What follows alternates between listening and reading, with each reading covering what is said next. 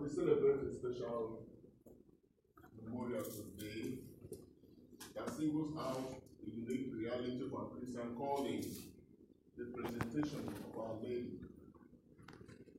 Some make mistake of just thinking that it is our dedication as a child when the, the parents took half the temple, just the way Jesus was presented. But that is not all we are celebrating. Why that is important and must be recognized, but it's a greater part of the presentation that we are celebrating today. And that is Mary making herself available totally to the mission and the purpose of God. As a little girl, she had begun already conceiving before the idea that her life is purpose for God. That whatever God wants of her, she is available. She didn't know specifically which area of the man God will make of her, but she already predisposed herself. So it's that predisposition and avail of herself of that um, uh, reality that was celebrated. And we must also learn that. We must come to understand that after you remain a Christian, you baptized, you're now receiving communion. There is a calling within a calling. Now that God has availed the grace in your life, you must also make a deliberate, diligent effort to actually present yourself. I say, Lord, I'm presenting myself at the cost of my own personal realities of life. Whatever you want of me, Lord, I am what? This is the demand of our Christian calling. It is called consecration. Consecration is not just that you go and then you say, I consecrate myself, and there's no availability. Your consecration must translate to what? To availability. Being available. And when your availability strikes God in the heart of God, a burden will be released upon your heart. You will know that this is the area God is calling you. You will feel it. You will know it. So if you don't feel the burden, it means you're not totally yet what? Available. Because anyone who makes himself available and it is in reality and is into to, God will see it. It will strike God with his purpose. And immediately an assignment is discharged to your heart. That's what I'm celebrating today. To what degree are you truly available to Him? What is your level of Christian consecration? Has it matured? Has it grown to the point where it is matured and once it gets matured, just like when the plant begins to flower, you don't need to call the butterfly. They fly towards the flower naturally. But until the plant, you know, brings out flower, no butterfly will come out. Likewise, too, if your availability does not strike God in eternity, the burden whatever God wants of you cannot hit your soul. So you will still be left in some level of what calls frenzy, still looking for what to do. It's not about what, what to do, it's about what has been laid in your heart. Each and every one of us. And that's a primary Christian missionary life. Very important. So that's what the church is celebrating today. That Mary was able to, from the beginning, make herself available. And so when the body man came, as the angel came and said, You are going to conceive and bear a son. His name shall be called Jesus, for he shall be the savior of his people. Mary already, well, now when the assignment came, she felt that this assignment may contradict her initial availability in the area of chastity and self-dedication. Said, But how shall this be, since I'm a virgin, and I've taken an oath to make myself available to God in the area of self-dedication without sexual expression? The angel said, No, that was considered equally when the assignment was coming, it was also considered. Do not be afraid that you are going to be overshadowed by the power of the Most High. That's it. I am the handmaid, Lord. That saying the word I'm the handmaid is her availability which he has already struck God with even before the angel. It is her availability that provoked the angel to come. But you are available. No burden will be in your heart. What makes you have, you know, credibility and some level of value in the eyes of God is a burden that God can entrust you with. When we talk about burden, we're talking about the purpose of God, the will of God. They are those simple, simple demand that God makes of you. Many years ago, as a young priest, even as a seminarian, I had already begun to tell myself, why, why do I want to be a priest? I know the Lord pulled me from school. I was in school. He pulled me, said, go and be a priest. But as time went on, I had to define my priesthood. I had to find out what it's just to be wearing white and go around. No, there's so much. If that's the case, I'll remove it. my life is more important. I have other things that bother me more than just wearing to down and go around. And I began the journey of self-introspection. Until I struck God with why He has called me. He told me clearly, I got the burden when I made myself available. You know that part of making yourself available will make you to be estranged from the world. There are things that are not sinful in themselves generally. They are normal human things, but the Lord began to call them off my life. To be fully available. He said, if you want to be available, this has to go. This has to go. Bring in this, bring in that. The ones he's asked to bring in are the things that naturally don't like. And the ones he's asked to believe are the things I like so much. And so began to deal with me, deal with me, deal with me. I said, but I have done enough. And I said, no, not enough yet. He kept cutting a lot. He said, if you can keep what I'm giving you now, enough, and when you get mature, I'll put a burden in your heart. And when the burden came, I knew it.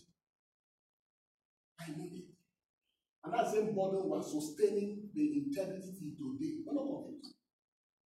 You must come to that maturity your Christian journey.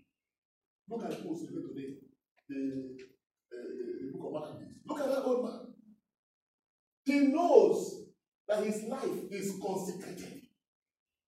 He's at the, at, he's at the service of a boss who is the God of Israel, who has served all these days. Now in his old age, after you have served this man and consecrated himself all these things, you are asking him to come and pretend to eat pig meat. I love his language. He said, Take my life. What, what I have this life for anymore? Why should I pretend this age? So it means my whole life is left for pretense. Man had consecrated himself. And that's why when they now asked him to do that, it was a cross on the boundary. What is the boundary in your life? That when people push you, you will say, Excuse me, this one is no go. They drag you to lie, you lie. They drag you to taking money that does not belong to you, you take. They drag you to all kinds of mess. You just say anyone that comes, you fall in. Where is your Christian consecration? Your Christian consecration is the integrity of Holy Ghost upon your life. That territory your life that the Holy Ghost has conquered, you now dedicate to yourself. Job said, I consecrate my eyes lest I look lustful at a woman. Job chapter 31, verse 1. As rich as he was, he was the richest in the of East. He was not just rich in his own country. But when they say the West, the East, the home of the Asian world, he was the richest. But he made a consecration to his eyes that he will never demand another woman except own wife. You know what it means to be rich? To be, to be everywhere. People know you. Women will chase you, you will chase women because you are rich. You feel like you have what it takes. But Job made a consecration. What is a consecration? So no matter how much, anywhere he goes to, and they serve him women everywhere as a rich man, what would Job do? Excuse me, it is a bigger business I have in mind, not this nonsense. It is written, he consecrated his eyes. Not that he will even go and sleep with any woman, that he will not even look lustfully to anyone.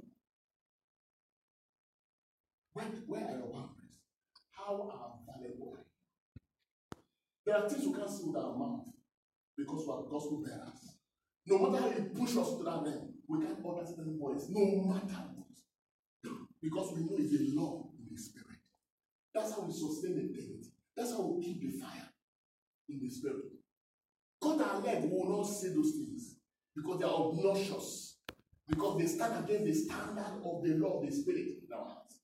We forget as Christians that as Christians, through baptism and your self-consecration to the Lord, you are no longer in the law of sin and death. You are now in the law of life in Christ Jesus.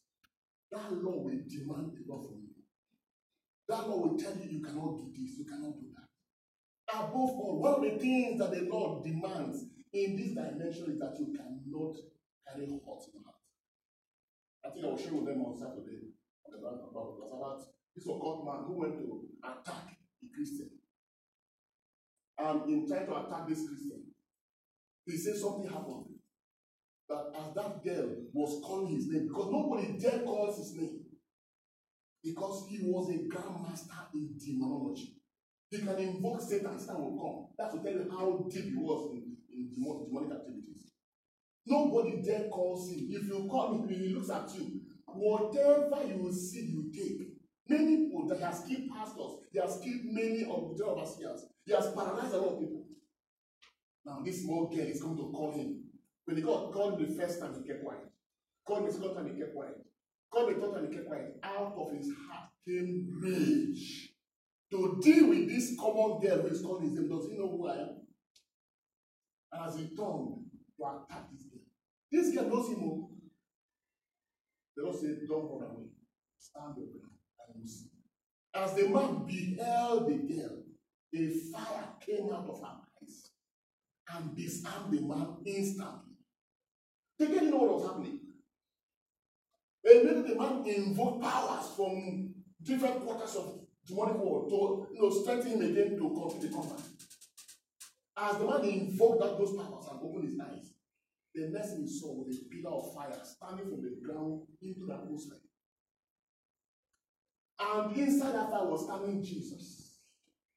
And Jesus looked into his eyes again, and all those powers he invoked, all of them were disarmed again completely. The man was dancing. See, for the first time in his life, he felt so ordinary. And then, as he opened his eyes again, he saw the small girl standing there again. Are we talking about? That girl did not preach, but that girl has consecrated herself to a point where she was available to be used by God for this dimension.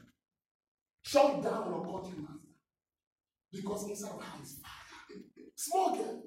The couldn't understand. Is this a small girl who was a pillar of fire standing before? What is that fire in her eyes that was coming out? Say consecration. Consecration. God is looking for men and women who will dedicate themselves exclusively for this type of ministration. And I conclude my teaching that day saying that we have come to an era where you don't need to preach with your mouth anymore. You preach by manifestation. The man was in today in the, in the book of Malachi. Manifested nobility. I said, take my life. He left a legacy, not just for the young, he left a legacy even for the for the old. He refused to defy his covenant. Look at what he said. So in this way he died, leaving in his death an example of nobility, royalty. Wow. And a memorial of courage, not only to the young, but to the great body of his nation. What are you living? How is your life impacting your family? How is your life impacting your environment? What change are you bringing? Your Christian consecration, what is it